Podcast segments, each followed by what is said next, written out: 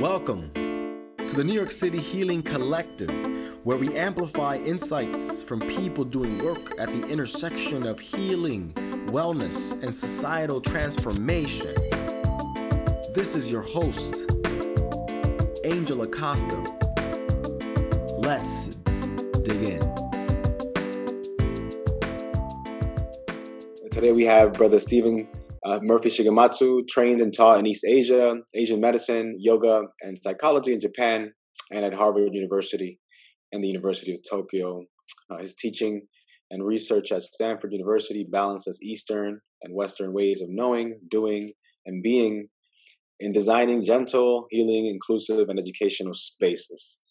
So that's Brother Stephen. Stephen and I met about four or five years ago at the uh, Multiversity, to be specific, but even before that, we were part of a planning process to bring a conference together.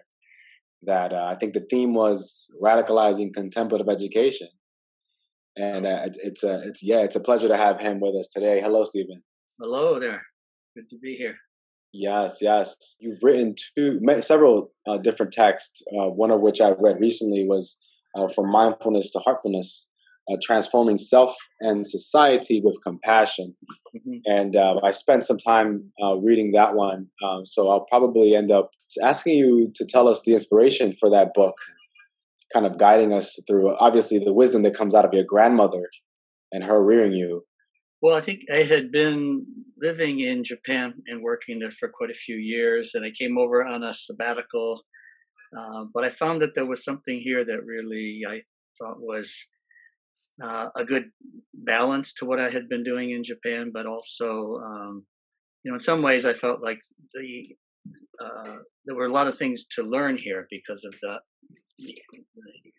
I guess, the kinds of diversity here compared to in Japan. And um, but as I was teaching, I started to feel like there was. Um, even at a place like Stanford, which is you know supposedly one of the great universities of the world, that there was um, the kind of teaching that was going on was not meeting the needs of students, and that many mm. students were saying that they were, uh, you know, were brought into Stanford as part of a diversity movement, but didn't feel like they were actually been included, and that mm. they, uh, and that they were um, feeling very isolated, very uh, disconnected, uh, mm-hmm. both to themselves, you know, being separated from their own communities and then trying to find communities at Stanford and then uh, feeling disconnected from other people and from their, um, I guess, from a spiritual life. So a sense that they really wanted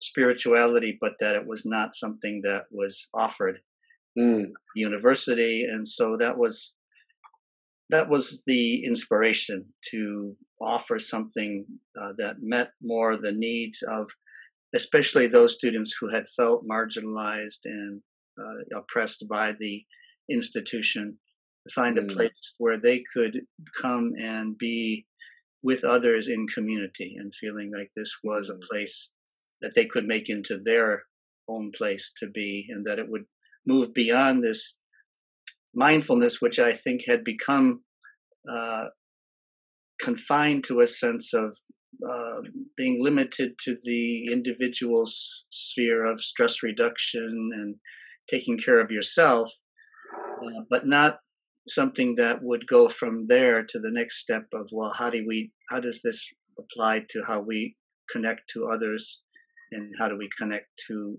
build healing communities? And so that was really the the motivation for doing that within this very rigid academic environment. Yeah, I appreciate that, Stephen. You know, I hear too a couple things.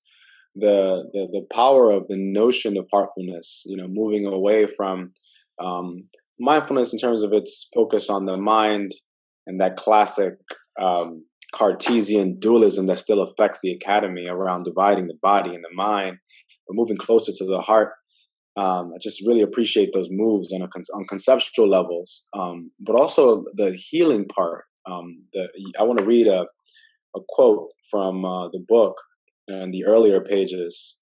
You say, uh, "To me, healing is remembering and embracing those memories shrouded in darkness, thereby becoming more whole as they emerge into the light. I, I, sur- I surfaced that only because throughout the book you have these different principles and practices, but this um, beautiful kind of insight in terms of sitting with our whole selves and how combining that um, through the instrument or the vehicle of heartfulness, we can we can actually experience uh, healing. Yeah, I think that some of that comes from my own background in, um, you know, personally, you know, just because my family comes from different cultures and the, and um, but also I pursued that in in terms of my studies. I studied Chinese medicine in Japan, mm-hmm. which had a you know was very deep in Eastern philosophy, and it really has a very holistic sense about the human being, and that we are. It really emphasizes balance over the sense of uh, good and bad, and mm. sick and uh, healthy, and it, it it recognizes how all of us are uh, both all of those things at the same time, and that we can't, uh, like we do in Western psychology, divide mm. the normal and the abnormal, um, and we do that in ways that you know is very arbitrary according to who's who's making the manual and deciding on those things. But uh, what I I feel like that basis of um, in terms of holism is something that's still guides me with this uh, the image I have of which was in another book of mine was called When Half is Whole. Mm. Has that image of a half moon and how we often uh, we may be born whole, but we gradually become fragmented and beaten down by mm. being part of these societies that we're in, and we start to think of ourselves as far less than what we are. Mm. But the part that's still there in the shadows and in the shades uh, could be a lot of um, darkness in terms of our, our traumas, our wounds, our mm. parts of us that we've been told are not good enough, and uh, and parts of us that uh, could also be though the joys and and the incredible uh, you know happiness that we've have experienced at times in our lives, but which have we've also lost some touch with. So I think of that whole concept of remembering, you know, re- mm. remembering really remembering who we are, who we were born to be, mm. uh, and to really do what uh, we can in terms of our own individual will, but also in terms of you know, accepting what comes to us, the opportunities in terms of making ourselves as as whole as we can become in the in that imagery of healing is becoming. Yeah, yeah. No, I I appreciate that, and I kind of hear um, on top of you know the ways in which we experience fragmentation in, in ourselves and uh, not feel creating the conditions where we don't feel whole or complete or even just enough you know just feeling enough in a, in a society especially the one that we are currently geographically in where materialism is really um, kind of dominant as a way of, of being. But i think i also hear that through heartfulness and the pedagogy that you kind of talk about there's a sense that there's uh, connectedness, interconnectivity with all life, uh, yeah. which, which which is important, I think, to point out and to surface, so that there's a there's a there's a there's a wholeness that that can be filled within yeah. by embracing all the parts of ourselves. But then another step is to know that you are intricately connected to everything else yeah otherwise mindfulness ends with your own i've reduced my stress a little bit now i can do i'm good to go. Yeah. The hell with everybody else. Like i'm just i'm uh, just another step towards you know, more achievement and more success as i define it. But if you can connect people see the that's the big surprise i feel when we do contemplative practice is that mm-hmm. people are pretty you know understanding they're lucky i'm more in touch with who i am mm. but they're always surprised by wow this also i'm also more connected to others mm-hmm. i see others with with fresh eyes and i we often do a ritual in my classes which is somewhat based in the the hindu principle of namaste yeah so um, we introduce a south african zulu word the mm-hmm. sawubona yes sawubona it's done with that. we go around and we just say i see you and the other mm. person can answer i i am here I, I see you or I am here, but some kind of a, a brief acknowledgement that we exist.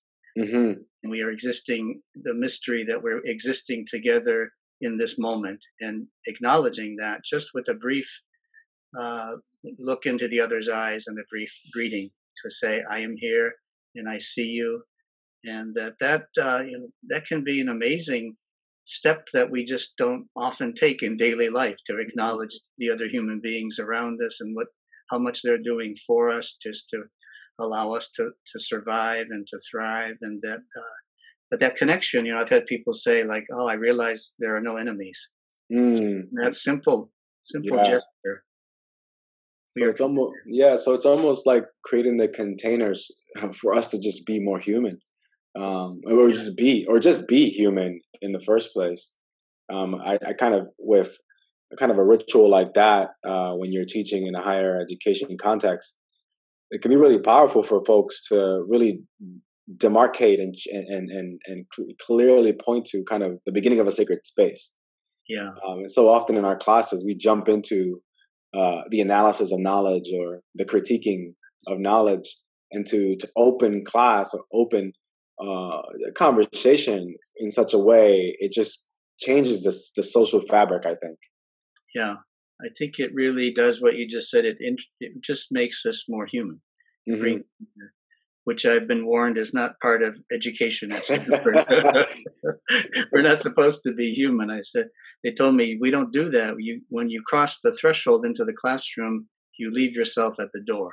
Mm.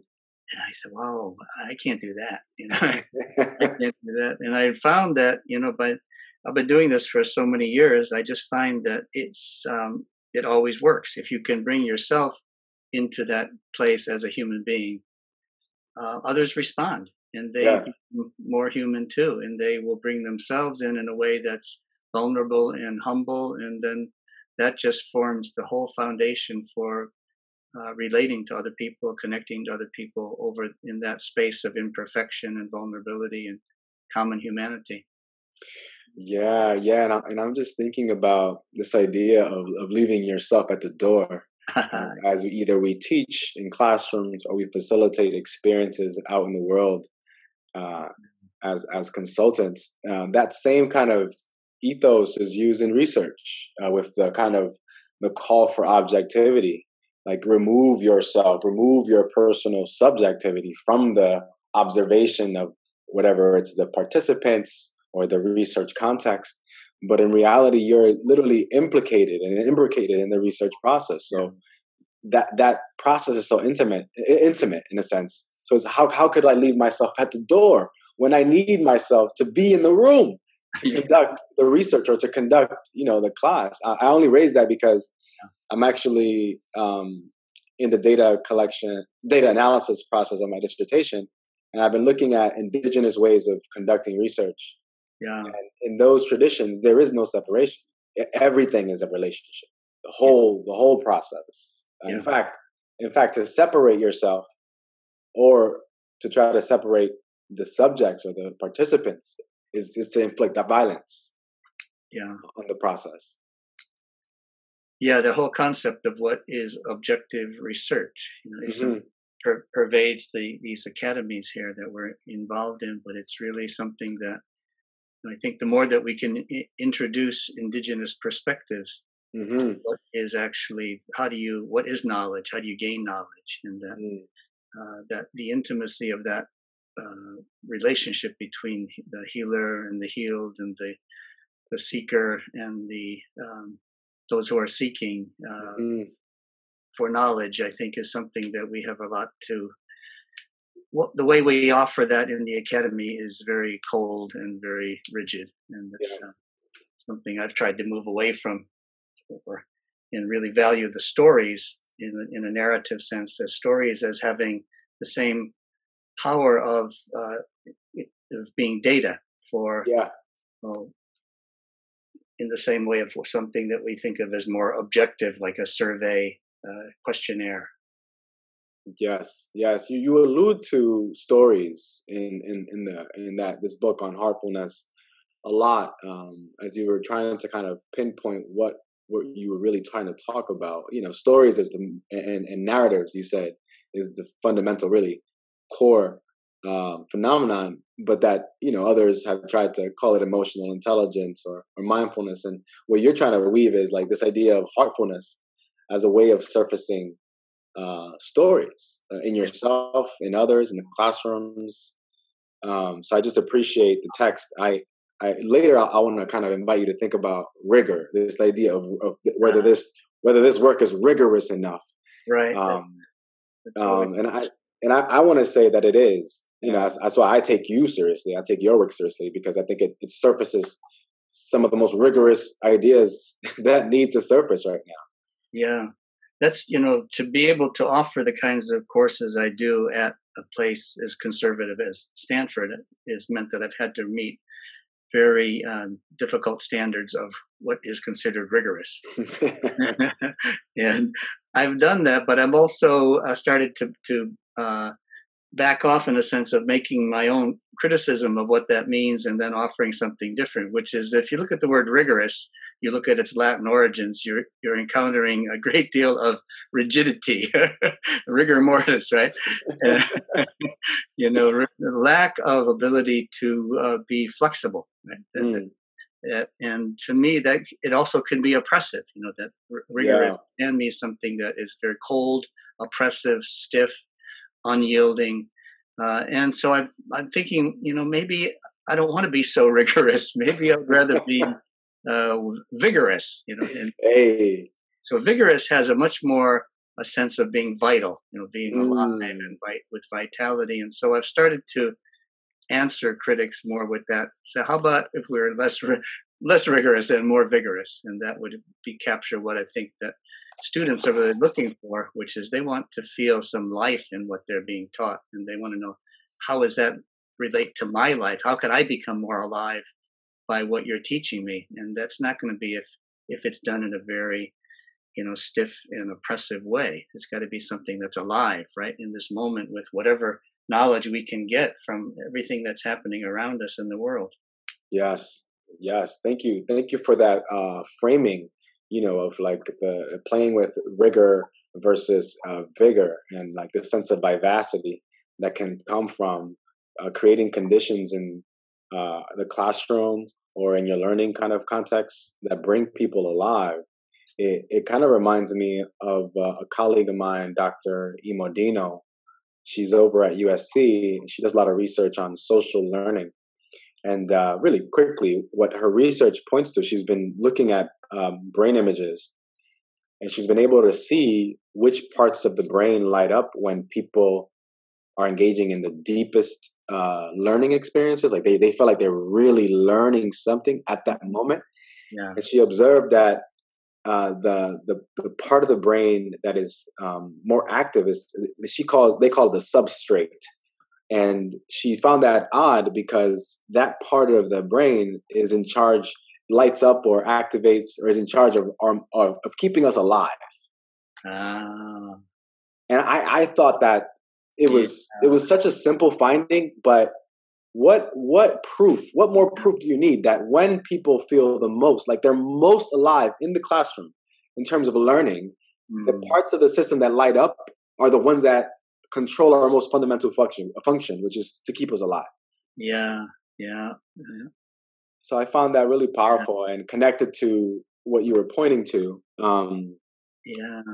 You know, there's think about that, and and and there's so much in the text that because I do want to see what you think about. You know, you talk about beginner's mind, vulnerability, yeah. authenticity, connectedness, listening, acceptance, gratitude, and lastly, service as like as like these kind of organizing principles for like a way of heartfulness. And you you you you're very clear that there are many other principles, but that these kind of are the ones that you can contain in this text. Yeah. Um, could you tell us a little bit about uh, for today's conversation? Just two, you know, definitely a beginner's mind. Yeah, I think, it, and if I go back to your original question, if I had been more honest or more forthcoming there, I think I would have said that I, I developed all this partly in response to the that there were a lot of young people around me who were clearly very depressed, mm. anxious, and and many of, of taking their own lives. You know, we had yes. we had a rash of teenagers walking in front of moving trains, not too far from my house, and it was it was wow. really in response to that sense of desperation that some of these young people were feeling to think what what do I need to what can I do as this basically a teacher, you know, a counselor. Yeah. Who um, what is it what kind of message could I possibly give to people? And I think it was simply that basic sense of what you described as can you just come alive? Can you be alive? And then yeah. trust that somehow it's going to be all right. You know, that somehow mm. We'll make it. We'll make it together. If we go together, you fall down, we'll pick you up. I fall down, people, will pick, people will pick us up, and we'll just keep moving and trust that there's some value just in being alive and doing the best we can while we're here. And uh, that's really how it started, I think, in the sense yeah. that I really wanted to know where does that basic desire to live mm. Come from, and how can we possibly influence another people another person to to want to live. And I thought about you know Howard Thurman's uh, that that statement he made that I use all the time with young people. You don't think about what's the world needs the most. Think about just feel when are you alive? You know what makes mm. you come alive. What makes you feel that you're really alive, and then do it. Mm. you got to do it too. You yeah. can't you know say yeah I feel good, but no, go. You got to go do that, and because that's what the world needs: people who have come alive and are really living you know, with that sense of, and I think it comes from beginner's mind, you know, that sense mm. of, wow, I'm, your eyes open, you think, wow, okay, I've been bitching and moaning and mm. about feeling bad and feeling like I'm victimized, which I am, but that's not getting me anywhere. You know, I've, I've got to really just come alive and feel like, wow, it's, I'm the mystery of being here and what can I do about it? And yeah. to, just to get into that sense of beginner's mind and that other what comes with that is that Japanese phrase "ichigo ichie." Yep.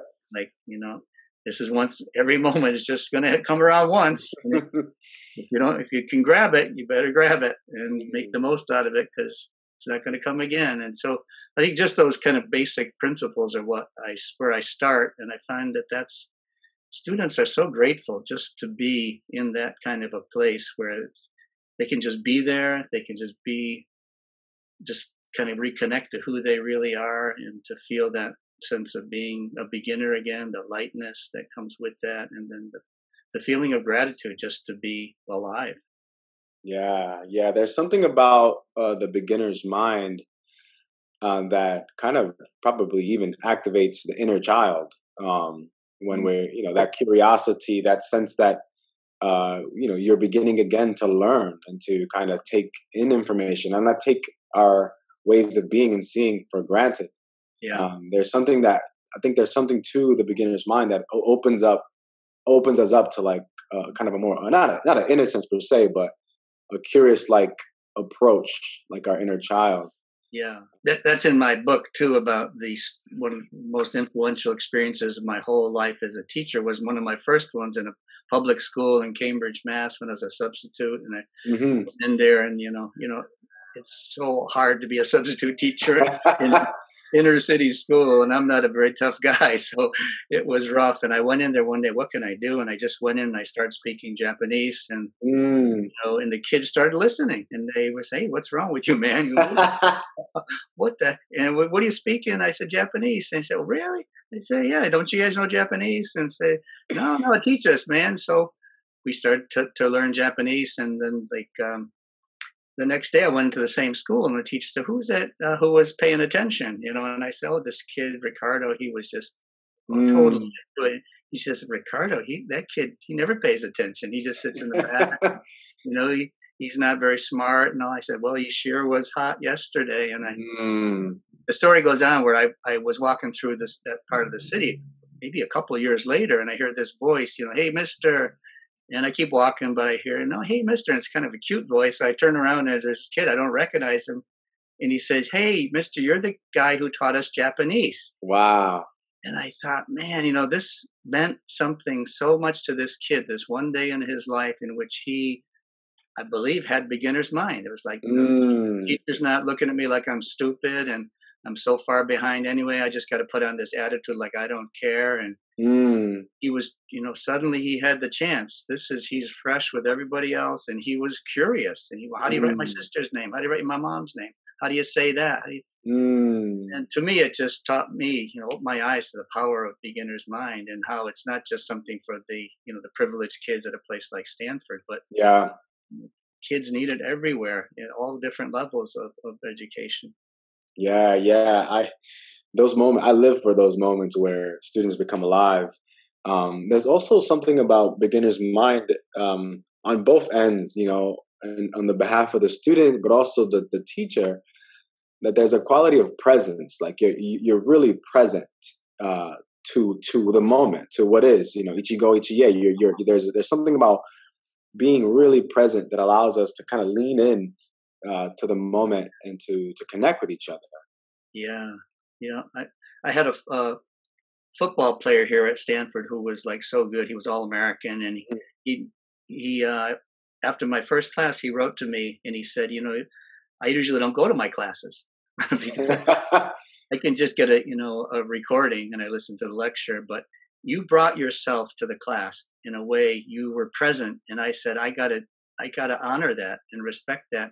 that if you're going to do it, I got to come to and be present there too. And I thought, wow, mm. that's you know the amazing effect the teacher can have just by being there and really being there, and a student can feel that and say, okay, I'm going to bring myself to that. Mm.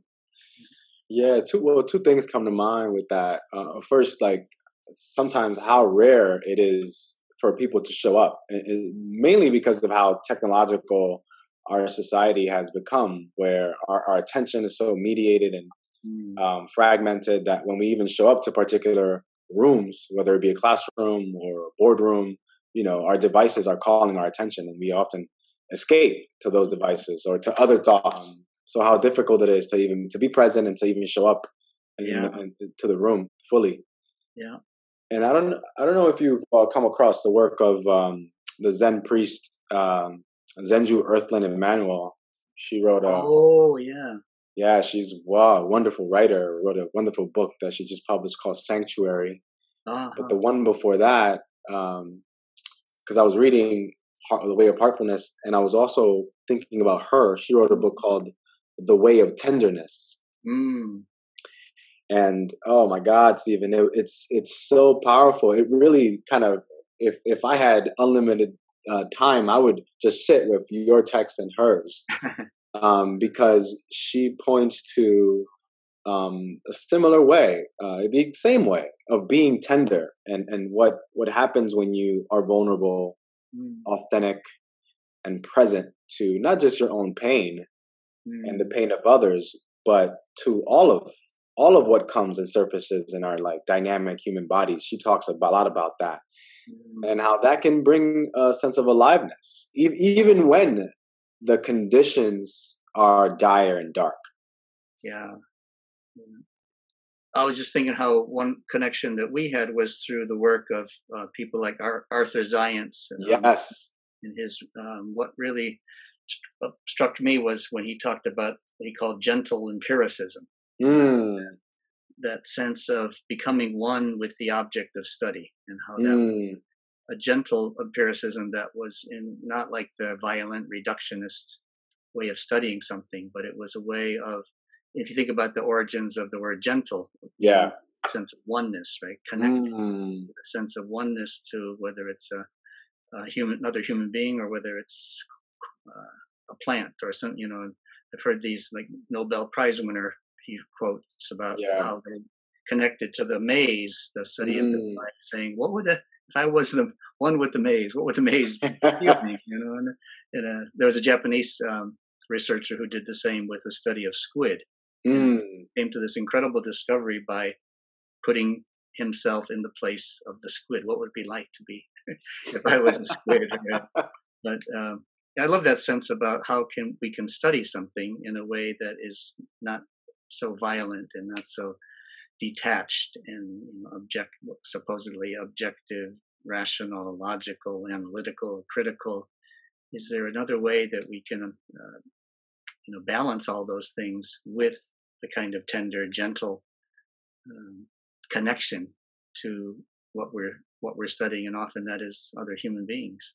Yeah, yeah. I think it's happening. I think your text points to it, uh, and others are pointing to it. That's why I'm so excited to have this conversation with you just to kind of honor Arthur Zajonc um, and that kind of wonderful um, uh, phrasing of and framing of uh, gentle empiricism. Mm-hmm. And and he he taught you know his his book uh, contemplative qualitative inquiry. I I'm using it right now actually. Ah. This idea of um, like through meditation on a specific object of knowledge when when when objectivity becomes knowing as, as when you when you get close when you get close enough to the object in terms of developing a relationship and a sense of intimacy that's when you know uh, or you can arrive to knowing the object but it requires a level of intimacy and closeness yeah yeah and then, then the role of love in that process like uh, when meditation becomes knowing when the process of getting to know the object you fall in love with the object. So, you know, in a sense, like it's there is a kind of romantic a feel to the pursuit of knowledge and, and, and studying. So I just love him for the, the poetry that he brings to just yeah. hardcore questions of, of science and research. And that expression, the epistemology of love. Yes. It's like a taboo in our academic environments to talk about love. So we can use words like compassion, maybe it's yeah is acceptable now. Uh, yeah. yeah, yeah, and and, there, and I think uh, I think the conditions we're under. I think you you allude to this a little bit in the book around the society being sick and that sickness. I mean, I, I think uh, we could use word sickness or even just disequilibrium. There's a serious level of disequilibrium right now, uh, ge- geologically, kind of environmentally, in terms of our ability to steward, being to be stewards of the, this planet yeah. a way that can sustain uh, its carrying capacity, and then politically, you know, the, and, and, economically, there are these other ways in which the planet is a little bit, um, um, you know, kind of a mess. Um, yeah. You know, but I think that selective pressure of the current moment is is is giving rise to your voice, for example, and the voice of um, uh, and others, and and Arthur, who who who have done the work of sitting really intently and intentionally to see how we can might see diff- things differently. Yeah, I think it's you know it's not a um, the, it, there are voices that can easily be drowned out by other kinds of more interests, corporate, military, militaristic, and all kinds of you know business interests. But I I think in it there's a temptation to look for a magic pill, you know, magic yeah. cure, an, an instant cure, which is that's where I'm really inspired by the work of Grace Lee Boggs, who was yes. an activist for so many years and just kept telling, you know, the, giving the message that there's no magic cure here. You've got to go out and really put in the work, and the work's got to be done with compassion and patience. And you've got to just put in the the time. You got to put in the, the, the good work. And so all the these courses that I run at Stanford are really just um, I'm I'm doing the best I can with what I've got, and it's uh, it's really you know nobody's going to come to the lecture and just be given the, the five points that are going to make them and the world a happy place, but we just we have to put in the time and the work, and we're together for you know hours and hours and hours, and we're only going to get there by practicing and, and actually doing it and being there and um, so just uh, people like that really inspire me to to keep going and to say you know the, this is something valuable just for people to gather in small groups and become more human and towards some very specific goal whether it's having a garden in inner city or whether it's just coming together and sharing stories in a way that give us more uh, hope that we can we can continue. And that's just by being together and by um, seeing just by being with others who have that that hope and have that continue to have that desire despite whatever circumstances they we find ourselves in. And so i'm continuing to do the work. Yeah. Yeah embodying it. I see i see you stephen and kind of to make that uh connection to what you just said of that that will to to to contribute and that earlier comment you meant you mentioned about that will to live. Um, there's a connection there, I think, with the, our will to live, and then our, our also desire to to contribute and to to make uh, the world a better place. I wanted to kind of explore just a couple more things before I um, we concluded. So just to kind of wrap up, uh, um, kind of giving folks a little more information on on the way of heartfulness and, and that text. Um, so, could you give us just a little bit of maybe a concluding uh, thoughts on like the this idea around heartfulness? Yeah. So I see it as partly a reaction to an overemphasis on the the way in which we can make our lives and other people's lives better through our willpower, mm. through our minds, through our intelligence that we consider to be very, you know, um, rational, analytical type of, of brain power, and that we can just will ourselves to something that is really beyond our control. Right? Yeah. And that I believe we have to continue to feel, as we struggle for mastery, we have to continue to trust that there is in the mystery of life and what we cannot control, and that there's going to be ways in which we can, you know, assert ourselves on our environment and to do the best with what we can with our willpower. But there are also going to be moments that we have to recognize in which we need to let go. Mm. We need to surrender. We need to say that uh, I am not in complete control at this moment. Uh, life is is giving me some situation now here that you know, to turn in the sense from what uh, Viktor Frankl talked about when he said, "Who were the people who survived mm. concentration camps?" He said they changed their question from "What, what do I want from life?" to "What does life want from me? What is mm. life asking of me now? How, how, have I? What have I been chosen for?" Uh, and that there are moments in life when that's the, the, the best response is to say, "I am not in control."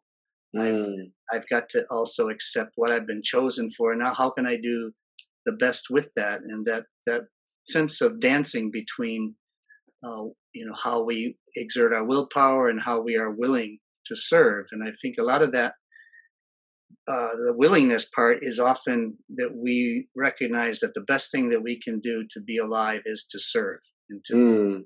to be responsible not just for our own life but to feel responsible for the lives of others and you know so many people have taught us for so long that the way that they lived under the most difficult circumstances mm. was that they felt that they could live by giving themselves to others mm. it wasn't just for their own life that they could give themselves in you know to some cause they could see that mm. just giving themselves to something beyond beyond their own individual self was a way of finding meaning and fulfillment in life and so to me, that's the basis of, of heartfulness is that it goes outside of that that very narrow constraint of what's good for me to the reality that maybe the best way I can live is just, or the only way I can live is by dedicating my life to what some people would call God, but mm. other people would use other words, right? What yeah. the, to the universe, what the universe is asking from me, what is life asking from me, and that's the way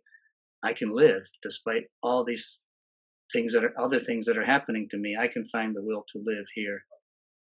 Yes, yes, yes, and kind of reminds me of uh, as I was preparing for this conversation.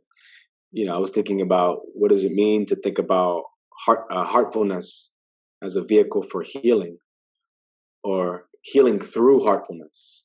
So that's a that's a conversation for you and I to continue. Okay. At, at some point, this is a this is a seeding a seeding conversation. And the last thing I wanted to talk to you about because you, you wrote a you wrote a really uh, provocative book that gave me a lot of ideas titled "Synergy, Healing, and Empowerment" with uh, Richard Katz. And I just wanted to surface one concept from that book, even though that's a whole nother conversation. But this idea of synergy, I think it's really important for folks to to sit with this idea of synergy, but also synergy as a renewable resource. Well, it really came out of my. It's really the work of Richard Katz, but it, in his work, you know, connects to many other people. But the way I learned it was that uh, we are both in this very rigid um, American concept of how do we, how do you help other people? Yeah. And, the people like us who had like 10 years of training in universities and mm-hmm. hospitals mm-hmm. and clinics and you know and we would meet one person for 50 minutes and uh, the days goes day goes by and how many people could you possibly meet that the realization of what what that meant in terms of the world's uh, struggles with depression anxiety and all kinds of other you know problems that, that plague people around the world. Uh, it really meant that uh, we had to learn from indigenous societies about how do people how can you possibly you know serve the mental health needs of, of large populations? And that's where we you know really focus on this idea of synergy and that people like us really needed to be more in the role of consultants and facilitators for uh, larger groups of people to uh, be able to come together in ways in which there was a, a, renewable source of healing, which is the sharing of stories. Yeah. And so, what you see in all these cultures of people coming together in circles, you could do that here as well, and that mm. you could do that, and you see that in, you know, all the self-help groups that you see around the world of people coming together with that limited resource. There's not mm. an expert there. There's not a guru. Mm. There's somebody who simply facilitates it and allows everyone to contribute the, the mm. best to what they can with their own story, listening to other stories, and the sharing of that is often what people need. Right? They come yeah. together and they say, "Wow, thank you for sharing your story," and they get something out of it, and then they go their their ways throughout life. But that um, I think that model, you know, we clearly need a synergistic paradigm as opposed to a scarcity paradigm, which yeah. is what it would be if people like us were had to be relied on for the for caring for large populations. And I think that's um, a, a, direction. Obviously, we have to go and can be guided by uh, remembering, remembering what people have learned throughout his human history and still practice in many parts of the world. This is uh, to learn from them about how healing can really be done in communities and societies.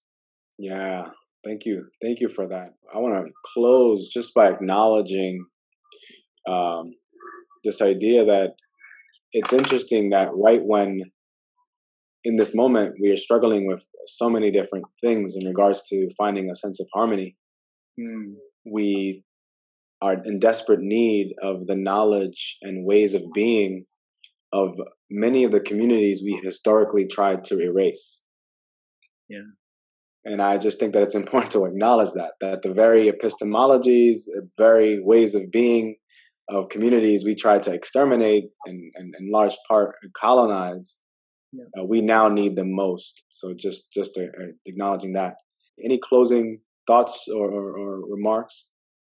I just like to to emphasize that whole idea of the mastery and the mystery that is mm.